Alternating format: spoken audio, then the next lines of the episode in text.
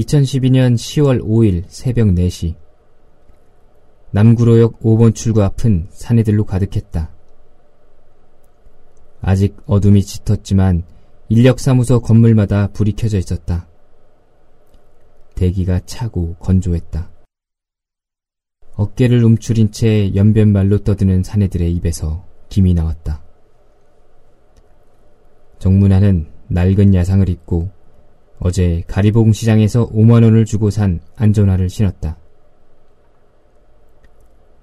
12년 전 처음 막노동을 시작할 때 운동화를 신고 나갔다가 오야지에게 지청구를 들은 적이 있었다.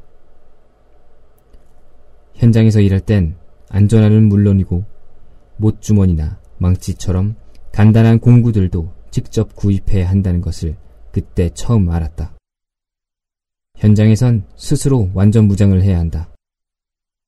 5번 출구 뒤쪽에서 하나은행을 마주보고 있는 월드 인력 사무소 앞에도 발 디딜 틈이 없었다.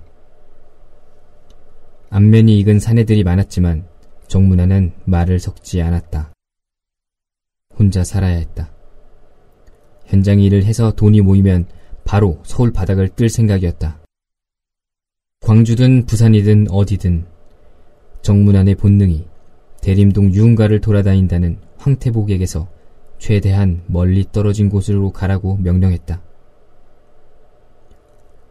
정문화는 새벽 3시에 인력사무소에 등록하고 1시간째 기다렸다. 그동안 많은 사람이 불려나가고 또 그만큼의 인원이 들어와 골목을 메웠다. 정문화는 이삿짐 센터로 가고 싶었다. 건축 현장은 콘크리트 구조물의 빈 공간마다 들어차 있는 어둠이 싫었다. 인력사무소 건너편 하나은행 앞에서 누군가 싸움을 벌이는 듯 소란이 일었다. 정문화는 담배를 꺼내 불을 붙였다. 어이, 정문하니, 이거 얼마만인가? 정문하는 라이터를 켠 채 뒤를 돌아봤다. 라이터 불빛에 황태복의 흉터가 일렁였다. 황태복은 12년 전 정문안이 라이터를 들고 달려들 때의 얼굴과 표정 그대로 기이하게 늙지 않았다.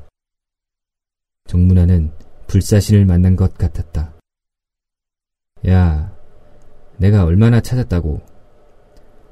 한국에 왔는데 헛방 치고 갈 순 없지 않겠어? 널 보니까 코허리가 시큰해 난다야. 황태복이 웃었다. 눈가에 흉터가 꿈틀거렸다. 황태복 뒤에 낯선 사내 두 명이 시덕거리고 있었다. 정문화는 중얼거렸다. 내를 놔두라. 그럴 수 있나?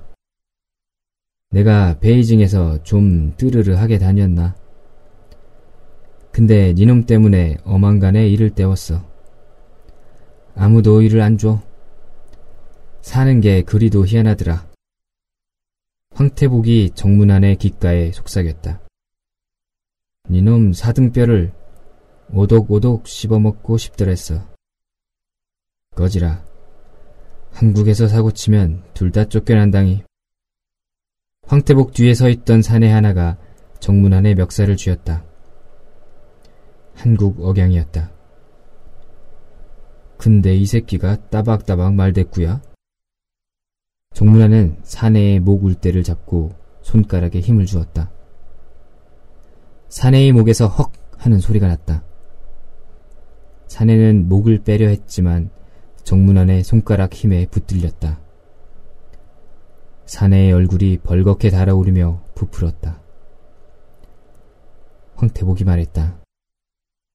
별스럽게 떼지를 쓰는구나. 칼맛이 보고 싶나? 정문아는 사내의 목에서 손을 떼지 않고 말했다. 어디서 칼을 들고 날쳐? 사람이 이리 많은데 니를 금시 각을 떠도 시원찮지만 이번엔 일이 있어 왔다. 누가 니를 좀 보잔다. 그 손 놓으라. 무슨 작가냐? 저 위에 누가 좀 보잔다. 니나 나 같은 죄범이고 보면 인생 행로가 시종이 어렵다니.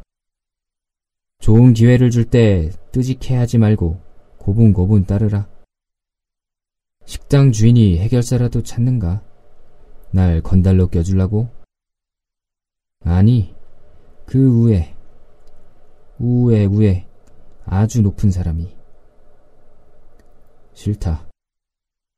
황태복의 표정이 굳었다. 입가에 웃음이 사라지고 양 미간이 좁아졌다. 닫혀있던 창이 열린 것처럼 눈에서 광기가 쏟아졌다. 굶주린 포식자의 눈이었다. 정문화는 그 눈을 보고 황태복이 자신을 간절히 죽이고 싶어 한다는 사실을 깨달았다. 그렇게 굶주렸는데도 왜 당장 끌고 가지 않고 이따위 사설이나 주고받는지 의아했다. 이만하면 공대만은 떨떠이 야이했는데 기어이 죽고 싶은가? 남구로역 5번 출구에서 가리봉 교회 어깨띠를 맨 교인 두 명이 종이컵과 보온병을 들고 인력 사무소 앞으로 다가왔다. 그들이 나눠주는 종이컵에서 김이 모락모락 피어올랐다. 정문화는 남자의 목을 놓았다. 남자가 숨을 몰아쉬며 보도 블록에 주저앉았다. 정문환이 말했다. 지난 일은 미안했을 때 인차 담화를 해볼까? 황태복이 웃었다.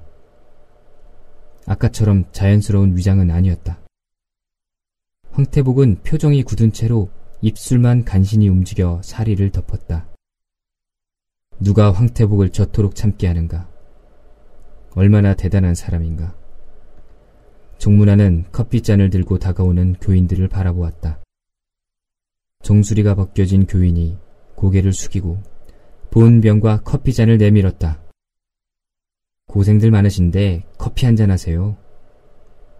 정문화는 교인의 허연 정수리가 다가오는 순간 종이컵을 쳤다. 종이컵이 허공으로 날아오르며 뜨거운 커피를 황태복과 졸개들에게 쏟았다. 황태복이 물러섰다. 정문화는 가을 점퍼와 야상을 입은 어깨들의 숲을 헤치며 가리봉 대로로 나와 아파트형 공장이 늘어서 있는 가산 디지털 단지를 향해 계속 달렸다. 황태복은 쫓아오지 않았다. 그가 정문안의 등을 향해 던진 마지막 말이 또 의문을 불러일으켰다. 제가 어둠에 도망을 뺄 때가 있는가? 종시 보게 돼. 정문화는 날이 밝을 때까지 가산 디지털 단지를 서성였다. 대륙 포스트 타워의 웅장한 통유리 외벽을 지나 디지털 단지역까지 갔고 거기서 길을 되짚어 단지 뒤편의 공장촌으로 내려갔다. 공장 담벼락에 기대 쉬다가 날이 밝자 다시 가리봉동 쪽방촌으로 올라갔다. 꼭 필요한 짐만 챙겨 독산동이나 건대 앞이나 신길동 쪽으로 갈 생각이었다. 정문화는 12년 전 그날처럼 외통수에 걸렸다고 느꼈다. 가리봉 쪽방에는 이른 아침인데도 구렁이가 보이지 않았다. 구렁이는 하루 종일 빈둥거리다가 저녁이 되어서야 식당의 마작방에 가곤 했다. 옷가지를 챙기던 정문화는 불길한 생각이 들어 손을 멈췄다. 정문환의 인생에서 이런 불길한 예감은 단 한 번도 빗나간 적이 없다. 구렁이는 어디 있는가? 그 예감에 화답이라도 하듯 휴대폰이 진동했다. 황태복이었다. 구렁이 찾나? 구렁이는 여기 있지. 뭘 원하나? 내일 10시에 신대방역 3번 출구로 나오라오. 내를 그리도 죽이고 싶은가? 안 죽인대 두나. 네가 만나야 할 분이 있어. 그분 말만 잘 들으면 내 부하 죽인 값은 눕게 쳐줄게. 정문화는 전화를 끊고 방 안에 누웠다. 누군가 그를 찾고 있다. 누군가 정문안을 공장에서 내쫓고 모든 퇴로를 차단하며 숨통을 조이고 있다. 가야 한다고 정문화는 생각했다. 인생에는 의도나 결과를 따지지 않고 반드시 따라야 할 명령이 있다. 언제부터 잘못되었는지는 모른다. 한국으로 밀양할 때부터이거나 아니면 북경에서 그 빌어먹을 사장놈을 납치할 때부터이거나 아니면 아이가 아플 때부터이거나 아니면 용정에서 건달짓을 시작할 때부터이거나 아니면 태어날 때부터일지도 모른다. 어쨌든 가야 한다. 정문화는 자신이 한국에서 불법 체류자로 사는 12년 동안 탈진 상태에 이르러 곧 폭발해버릴 지경이라는 것을 알았다.